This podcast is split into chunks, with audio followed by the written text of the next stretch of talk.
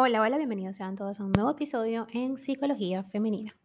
Para quienes son nuevos por acá, mi nombre es Cisne Carablanco, soy psicólogo clínico y me especializo en la atención a mujeres, trabajando en lo que es el empoderamiento, el crecimiento personal y la autogestión emocional. Y el día de hoy, como viste en el título de este episodio, vengo a hablarte sobre 3 metáforas y ejercicios que te ayudarán a afrontar la rumiación y los sentimientos de angustia. La rumia y los sentimientos intensos de angustia se retroalimentan entre sí. Es decir, la una digamos que convive con la otra y se retroalimentan, se ayudan y van creciendo. Además de esto, la rumia actúa como un reforzador negativo. En ocasiones hace que evitemos experimentar sentimientos que catalogamos como negativos por el valor social que se les concede. Con nuestro pensamiento creemos que los estamos neutralizando. Sin embargo, el no familiarizarnos y evitarlos a toda costa tiene un coste vital bastante alto. Cuanto peor sean las estrategias que empleemos contra el malestar que pueden generar distintos eventos internos, más nos solemos apartar de otros eventos vitales que pueden ser nuevos, genuinos y creativos. Algunas personas, en su objetivo de evitar la rumia y las sensaciones desagradables, ponen en marcha conductas de escape muy invalidantes a largo plazo. Drogas, juegos, compras compulsivas, trabajo o ejercicio en exceso, aislamiento social, entre otras. Hoy voy a compartir algunas metáforas para que te relaciones o para relacionarnos, porque yo también a veces tengo esas rumiaciones y esos pensamientos automáticos, ¿no? Pues bien, para relacionarnos de forma distinta con nuestra actividad mental. En numerosas ocasiones, los pensamientos persistentes dan lugar a una rumia que parece que nos dice algo importante sobre la vida y nosotras mismas, pero en realidad casi siempre es ruido mental. Dar demasiada importancia a la rumia hace que nos enganchemos a ella, de tal manera que parece que tenemos que parar nuestra vida y escuchar lo que nos dice. ¿Qué hacer entonces con la rumia y los pensamientos automáticos recurrentes? ¿Eliminarlos? Pues bien, no. La respuesta es negativa. Por desgracia y por suerte para nosotras, los pensamientos no se pueden eliminar de la misma manera que quitamos el polvo. Nos han alertado de que algo puede ir mal desde hace siglos. De ahí su contenido o carácter amenazante en la mayoría de las ocasiones. Así que eliminarlos por completo no es algo que haga o que se haga a voluntad, sino que más bien su intensidad y aparición se reducirá si nos relacionamos de forma distinta con ellos. No podemos eliminarlos. No podemos sacar los pensamientos solo por desearlo. Los pensamientos, por supuesto, y eventos internos suelen aparecer de forma automática y sin voluntad propia. Como he dicho, para relacionarnos mejor con nuestros eventos internos, podemos utilizar una serie de metáforas y ejercicios experienciales. A ver, el primer ejercicio trata de un puzzle, armar un puzzle, ¿no? Pero un puzzle o un rompecabezas que nunca acaba. Este es un ejercicio para realizar preferiblemente bajo la dirección de un profesional de la salud mental. Este ejercicio podemos practicarlo tú y yo en terapia. Diseña unas piezas de rompecabezas de tamaño mediano.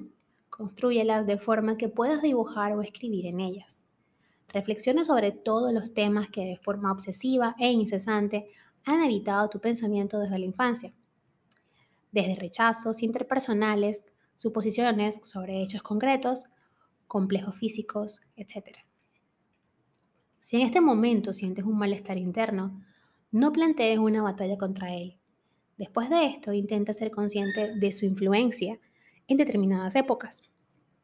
Recuerda la gran cantidad de momentos que evitaste, huiste o no llegaste a concluir simplemente porque te refugiaste en la rumia y en tu mundo interno para sacar conclusiones supuestamente ciertas sobre los demás y tu situación vital.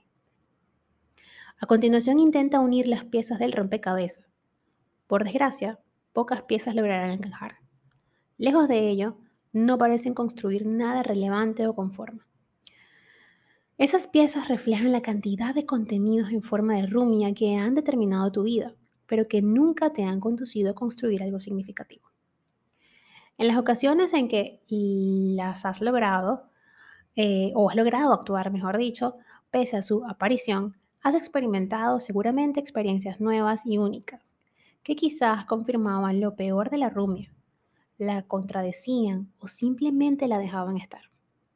Lo importante es que, en numerosas ocasiones, apartar la idea de tener razón en tu mente ha facilitado que puedas experimentar nuevas experiencias que te han apartado del aislamiento y la pasividad. En este momento, te pregunto, ¿vuelves a tener más piezas en tu cabeza que no logras encajar? ¿Eres consciente de que el malestar que te provocan es temporal? Debes ser consciente de que siempre habrá una nueva pieza con distinto tema intentando encajar en tu mente. Aunque no encuentres las ganas en este momento para actuar, pese a tener esos eventos internos, puedes cambiar eso en el futuro. Puedes mejorar tu calidad de vida pese a tener rumia y albergar emociones desagradables. Te dejo esa pregunta allí para que reflexiones. La segunda, metáfora de la cinta de correr o la caminadora. Te pregunto, ¿has estado alguna vez en una caminadora de esas que están en el gimnasio? Ok. Es bastante relajante, pero imagina que tu travesía andando o corriendo se va asaltada o se ve asaltada por una rumia constante. Es decir, no estás en el momento, en el aquí, en el ahora. Tu objetivo es lograr caminar a un ritmo constante.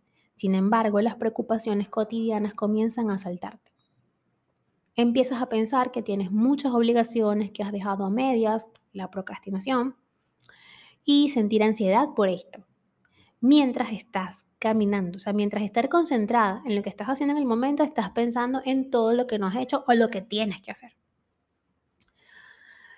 ¿Te acuerdas que debes comprar algo, que debes llamar a alguien o terminar el trámite administrativo que tanto te agobia? Incluso esto pasa también cuando estamos haciendo otras cosas como, por ejemplo, placenteras, como el sexo, que a veces nosotras las mujeres podemos llegar a tener la mente en 1000 cosas en vez de estar disfrutando del momento. Sin embargo, tu objetivo diario es realizar ejercicio al menos 1 hora al día. Seguimos con la metáfora, obviamente, de la máquina corredora. Siempre que lo haces, te sientes mejor, liberas endorfinas, tu cuerpo se activa y relaja a la vez. Sientes que liberas toxinas durante el resto del día y que te sientes mejor. Pero no hay forma de parar los pensamientos que te asaltan. La culpa que te obstruye a la vez que una sensación de no estar donde deberías estar. Tus pensamientos son como una fuerza antigravitatoria que te aleja y oprime de tu objetivo diario. Puedes comenzar a imaginar tus pensamientos como algo que te acompaña en lugar de ponerse delante de ti para impedirte caminar.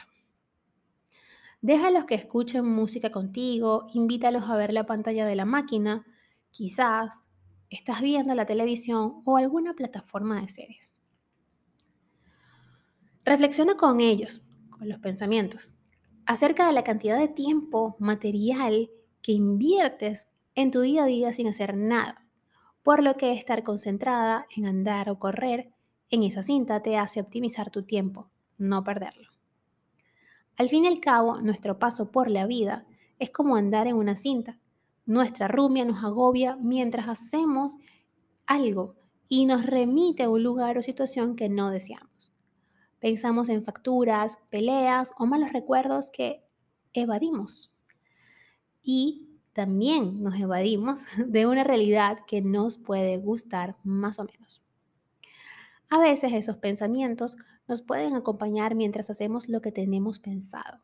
Sin embargo, en otras ocasiones les hacemos caso.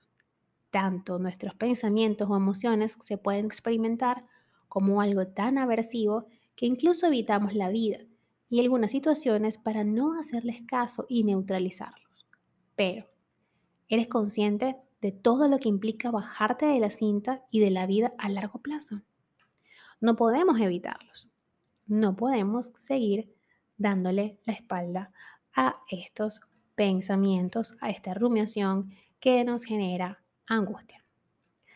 Hasta acá el episodio de hoy, espero que lo hayas disfrutado y si ha sido así, por favor, déjamelo saber a través de mis redes sociales, en Instagram, Twitter, Clubhouse y Twitch como Psiqueplanitud11, en Patreon como Psiqueplanitud y en TikTok como Snakerblanco Psicóloga. Un fuerte abrazo y que tengan todas y todos un hermoso día.